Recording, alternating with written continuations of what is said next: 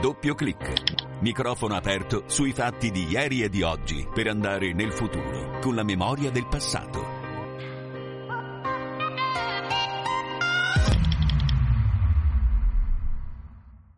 Imparare delle poesie a memoria, da bambini, da giovani, anche, anche da vecchi, perché quelle fanno compagnia, uno, uno se le ripete mentalmente. Poi lo sviluppo della memoria è molto importante. E sapere che tutto quello che abbiamo ci può essere tolto da un momento all'altro, con questo goderlo, eh, non, non, dico mica, non, dico mica, di rinunciare a niente, anzi, però sapendo che eh, da un momento all'altro tutto quello che abbiamo può sparire in una nuvola di fumo. Luce Rossa, siamo in diretta, bentrovati, gentili ascoltatori, doppio clic, la macchina del tempo radiofonica che giunge al suo viaggio numero 135, quella che avete sentito è la voce di Italo Calvino di cui si ricordano i cento anni della nascita, nato a Cuba il 15 ottobre del 1923, morirà a Siena appena 62enne, stava per compiere 62 anni, era il settembre del 1923. 985. Vogliamo parlare di Calvino, dei 100 anni della nascita. Io ringrazio il tecnico del suono Gustavo Messina che ci consente di essere in onda come ogni venerdì. In regia Silvia Giovarrosa che è parte integrante, fondamentale della squadra di questo programma assieme a Alessandro Guarascio. Sono Andrea De Angeli. Se mi dicono alla regia che possiamo già salutare i primi due ospiti, Andrea Pergolari che è curatore della rassegna su Calvino, Calvino itinerante, direttore del teatro Le Sedie. Andrea, benvenuto. Grazie. E in diretta abbiamo anche un'attrice, Arianna Ninchi, che sarà tra le protagoniste di uno spettacolo di cui parleremo tra un attimo. Arianna, ben trovata anche a te. Grazie, buongiorno. Andrea Arianna, iniziamo con la scheda introduttiva a cura proprio della nostra Silvia Giovarrosa su, ovviamente, Italo Calvino. Nasce il 15 ottobre del 1923 da genitori italiani a Santiago de Las Vegas, nella calda isola di Cuba. All'età di due anni si trasferisce con la famiglia a Sanremo, dove passa la maggior parte della sua giovinezza. Già ventenne inizia a lavorare come giornalista e traduttore presso la casa editrice Einaudi di Torino, dove conosce Cesare Pavesi ed Elio Vittorini. Dopo l'armistizio del 1943 combatte con i partigiani delle brigate Garibaldi. Per un breve periodo milita tra le fila del Partito Comunista Italiano che lascerà all'indomani dell'evasione sovietica in Ungheria. E nel suo primo romanzo, Il sentiero dei nidi di ragno, racconta proprio l'esperienza della resistenza dal punto di vista di un bambino. Già con questo primo racconto Calvino mostra il suo profondo interesse per la realtà, l'esigenza di raccontare il presente con l'intento di denunciarne le brutture. La letteratura per lo scrittore diventa quindi strumento di lotta ed impegno politico. Successivamente si allontana dalla corrente neorealista per interessarsi maggiormente all'aspetto fiabesco ed allegorico del racconto e scrive Il Visconte dimezzato e le cosmicomiche. Tutte le sue opere non hanno mai comunque un mero intento evasivo. Calvino è profondamente consapevole della complessità della vita. La letteratura è lo strumento utile a capire l'uomo e il mondo affinché non ci si perda nel complesso labirinto del reale. Di Calvino si apprezza la capacità di guardare il presente con un occhio rivolto verso il futuro. Molto sensibile alle tematiche ecologiche e ai danni provocati dalla società dei consumi, crea il personaggio di Marco Baldo, un ambientalista antelitteram. Prima di morire lascia il suo testamento letterario e spirituale. Sono sei i valori che dovrebbero ispirare la letteratura nel nuovo millennio. Leggerezza, esattezza, adattabilità, rapidità, molteplicità e coerenza muore nel 1985 per un'emorragia cerebrale all'apice della sua carriera. Grazie Silvia Giovarrosa, come sempre. Io inizierei però a parlare di questo Calvino itinerante, perché abbiamo il curatore della rassegna su Calvino, appunto Andrea Pergolari. Andrea, spiegaci di cosa si tratta, poi vedremo un appuntamento in particolare a fine ottobre, da dove nasce anche l'idea. Allora, intanto l'idea nasce che mi sembra fondamentale andare a ricordare oggi tra tante manifestazioni che si fanno dedicate a Italo Calvino uno scrittore che è stato fondamentale del Novecento italiano ed è uno di quelli che ancora oggi ci parla direttamente senza ombra di, di, di dubbio, insomma. È uno di quelli che, come avete appena detto ne, nella scheda, eh, fondamentali tra gli scrittori perché ha una complessità e una visione eh, che è sia rivolta alla memoria sia allo stesso tempo anticipatrice e anticipatrice anche rispetto all'oggi che è assolutamente una, uno scrittore che dialoga ancora con il pubblico del, del, del XXI secolo. Insomma. E quindi mi sembrava opportuno per quanto riguarda la nostra zona, che noi siamo, questo cammino itinerante si svolge nel quindicesimo municipio di Roma ed organizzato da, dal quindicesimo municipio istituzionalmente insieme a Tatiana, a Tatiana Marchisio, che è la co-curatrice della, della rassegna, si pensava insomma, di eh, mettere in rilievo la complessità della, della, figura di Calvino proprio attraverso tutta una serie di, di iniziative che ne, ne testimoniassero. Diciamo, la multimedialità di, di, Calvino, che era uno scrittore che nello stesso tempo era anche eh, operatore culturale, perché è stato una figura fondamentale delle Inaudi, ma anche critico cinematografico, era rivolto al, al passato, al futuro, dialogava con il neorealismo e con uh, l'Ulipo in Francia, quindi allo stesso tempo un settore realista d'avanguardia, è uno che ha, ha, lavorato anche in televisione, alla radio, ha fatto delle interviste impossibili, ad esempio, insomma ha una uh, stratificazione culturale, una stratificazione di scrittura e di pensiero che sembrava proprio adatto ad essere riportata ad oggi attraverso diverse, eh, diciamo, diversi momenti della rassegna. Una rassegna che dura tre mesi, che è iniziata il 6 ottobre e si concluderà il 22 dicembre ed è composta da spettacoli, da letture, da laboratori, eh, da appuntamenti diciamo, culturali, cioè quattro incontri a metà tra l'incontro del proprio il convegno, presentazioni di libri e una mostra che è itinerante anche questa, eh, che è dedicata a Libereso, che era il giardiniere di Calvino, che è stata una delle figure fondamentali per la sua formazione.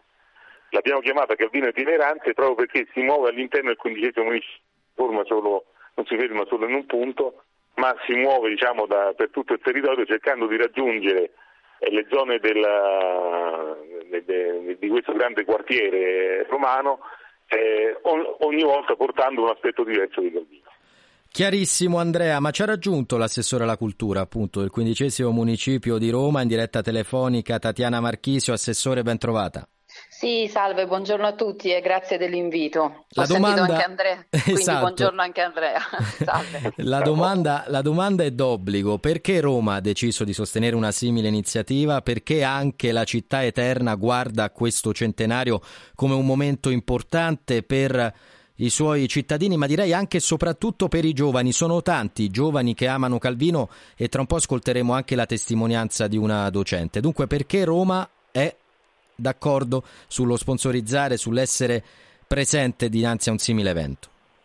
Allora, sicuramente prima di tutto perché eh, Calvino appunto ne ricordava Andrea la complessità della figura perché è stato uno scrittore ma un intellettuale a tutto tondo e quindi è una figura fondamentale del nostro Novecento, quindi al di là della sua provenienza eh, che non è romana, però in tutto questo lui ha vissuto anche a Roma, quindi è il meno provinciale diciamo, di tutte le figure intellettuali del Novecento perché è nato a Cuba, ha passato la sua giovinezza in Liguria, poi ha vissuto a Roma, a Parigi, quindi diciamo, eh, è una figura che in qualche modo geograficamente rappresenta tanti posti e nello stesso tempo però la complessità umana nel suo, nella sua interezza. Quindi eh, per noi è, diciamo, è, è stato fondamentale ed è fondamentale perché la rassegna poi è iniziata il 6 ottobre ma continuerà fino a metà dicembre, quindi fondamentale raccontare questa figura e, e, raccontarne la sua complessità e proprio ricordando anche la sua provenienza geografica differente, anche la sua complessità geografica e intellettuale, abbiamo pensato appunto di narrarlo e raccontarlo in tanti luoghi diversi del municipio. Questo anche per arrivare a un pubblico differenziato perché abbiamo incontri nei teatri, ma anche nei centri anziani, eh, nelle librerie, nelle scuole, quindi abbiamo cercato eh, di portare Calvino alla gente, a Calvino nei quartieri, quindi portare questa figura che è una figura eh, libera nella sua complessità, abbiamo cercato appunto di declinarla anche in luoghi differenti per raggiungere pubblici differenti. Ascoltiamo allora un eh, passaggio delle lezioni americane di Calvino, uno dei più celebri. Lo legge per noi Alessandro De Carolis. È venuta l'ora che io cerchi una definizione complessiva per il mio lavoro.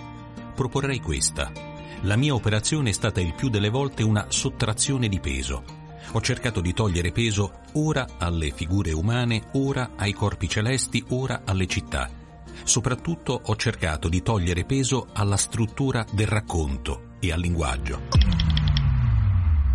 Arianna Ninchi, attrice, con la versione di Elsa di Rosa Maria Manenti, appunto al Teatro Le Sedie, sarai protagonista venerdì 27, sabato 28 e domenica 29 ottobre. Togliere peso, lo chiedo all'attrice, l'invito di Calvino, come si raccoglie anche nella vostra professione? Ah, per me ehm, diciamo, eh, la leggerezza è, una parola fondamentale nel, mio lavoro e cerco sempre di, di, perseguirla, poi eh, per, per, i miei colori spesso sono chiamata a lavorare nel dramma, ma per quanto mi riguarda la mia preferenza va sempre a, a lavori dove l'ironia eh, e la leggerezza riescono a, ad emergere, quindi personalmente aderisco totalmente alla ricerca di leggerezza. Una, ancora un contributo, mi dicono, dalla regia, grazie al prezioso lavoro di Silvia, questa volta eh, tratto dalla speculazione edilizia. Con eh, quest'opera Calvino si poneva l'obiettivo di evidenziare quelle che erano le contraddizioni tipiche dell'Italia degli anni 50, che era dominata da avidità, mancanza di interesse per il bene comune. Poi ognuno all'ascolto dirà se queste contraddizioni sono presenti ancora oggi o meno, in particolare anche il modo in cui stava cambiando il paesaggio, queste nuove costruzioni. Ascoltiamo ancora Alessandro De Carolis. Tra il versante della collina a ponente, dove sopra gli orti si infittiva l'oliveto, e a levante un reame di ville e alberghi verdi come un bosco, sotto il dosso brullo dei campi di garofani scintillanti di serre fino al capo, ora più nulla. Non vedeva che un sovrapporsi geometrico di parallelepipedi e poliedri, spigoli e lati di case di qua e di là, tetti, finestre, muri ciechi per servitù contigue con solo i finestrini smerigliati dei gabinetti uno sopra l'altro. Questo è doppio clic, il viaggio numero 135 della macchina del tempo radiofonica ci porta indietro di cent'anni per ricordare la nascita di Calvino. Prima di salutare i miei ospiti, vorrei fare loro una domanda. Andiamo in rigoroso ordine alfabetico, come si faceva a scuola. Iniziamo dunque con l'assessore Marchisio e poi Arianna Ninchi e Andrea Pergolari. La domanda è questa: poniamo il caso che ci sia all'ascolto una o più persone ci siano che non conoscono Calvino con una parola, veramente con una frase, con una parola, con un aggettivo, come descriveresti in estrema sintesi questo gigante della storia italiana? Iniziamo con l'assessore Tatiana Marchisio. Ehm, con una frase, posso? Eh, c'è una frase che mm, piace molto eh, di Terenzio dell'Eutontimo Rumenos che diceva sono uomo e tutto ciò che è uomo mi appartiene. Ecco, penso che Calvino si possa descrivere con questa frase, e, e che è una frase che insomma ora, soprattutto in questo momento storico purtroppo eh, che viviamo in questi giorni, in questi mesi, penso che eh, sia culturalmente, sia politicamente, sia proprio per il nostro vissuto di uomini dobbiamo tenere bene a mente. Arianna Ninchi. Io uso una parola che è venuta fuori spesso in questa intervista, la parola per me è complessità e anche in relazione al lavoro eh, con cui sto per debuttare, la versione di Elsa, di cui abbiamo brevemente, brevemente parlato, eh, credo che venga molto fuori eh, la complessità della figura di Italo Calvino. Infine Andrea Pergolari. Eh, per me è l'uomo della contraddizione e della rinascita, nel senso che è l'uomo che va sempre alla ricerca di, di una nuova identità cercando di inserirla in un contesto sociale ed è proprio perfetto per, eh, per il nuovo mondo, diciamo. Ringrazio allora i miei ospiti, vi ricordo Calvino itinerante fino al 22 dicembre, ha avuto inizio questo mese poi al Teatro Le Sedie che dirige appunto Andrea Pergolari e che vedrà sul palco l'attrice Arianna Ninchi, vi eh, ricordo la versione di Elsa di Rosa Maria Manenti nelle giornate di venerdì, sabato e domenica 27, 28 e 29 ottobre. Grazie allora all'assessore Tatiana Marchisio, ad Andrea Pergolari e Arianna Ninchi, a risentirci. Grazie, buona giornata Arrivederci. a. Arrivederci. E proseguiamo questo nostro viaggio nel tempo ponendoci una domanda. Perché far studiare ancora oggi Italo, Calvini, Italo Calvino? Alessandro Guarasci lo ha chiesto a una professoressa di letteratura italiana contemporanea all'Università LUMSA. Lei è Caterina Verbaro. Ascoltiamo come ha risposto. Un autore che ha lasciato nella sua opera una serie di, di, di, di germi, per così dire, che sarebbero stati poi colti nel futuro e mi sembra che oggi questa, questo grande successo del, dell'anno del centenario eh, calviniano, direi successo in tutto il mondo, mh, dimostri proprio la, la grandissima attualità eh, del suo messaggio.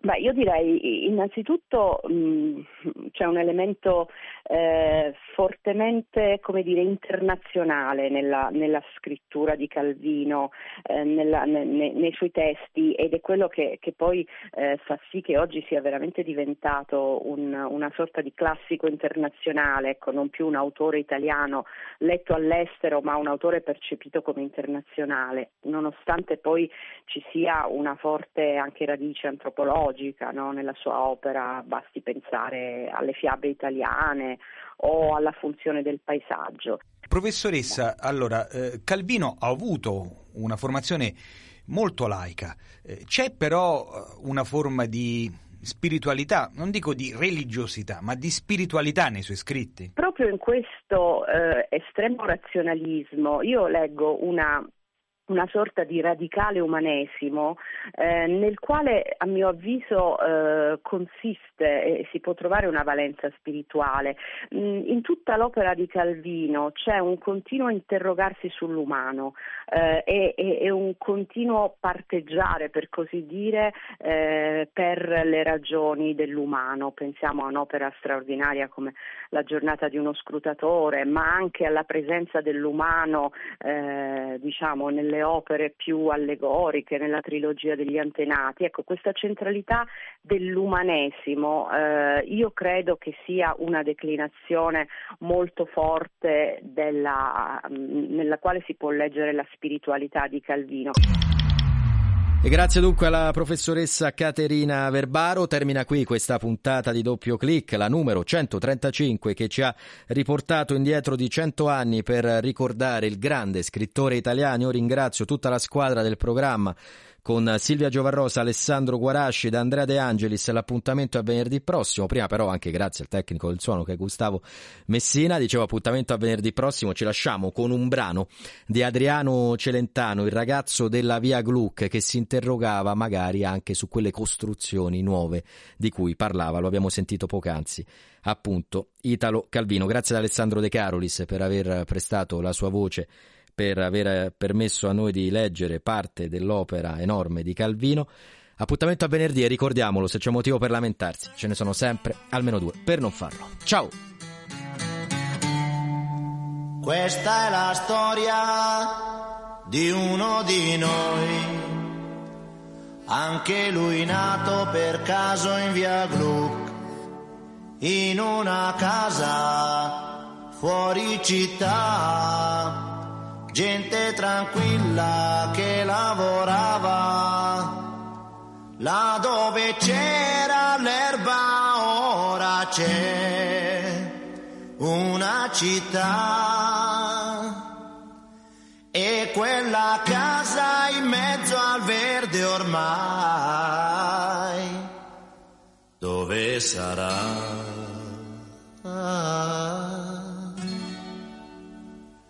Questo ragazzo della via Gru si divertiva a giocare con me, ma un giorno disse vado in città e lo diceva mentre piangeva.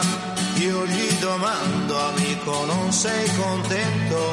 Vai finalmente a stare in città, la troverai cose che non hai avuto qui.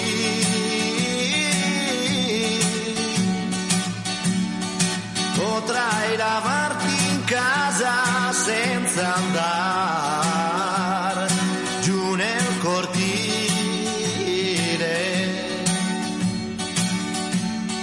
Mio caro amico disse qui sono nato e in questa strada ora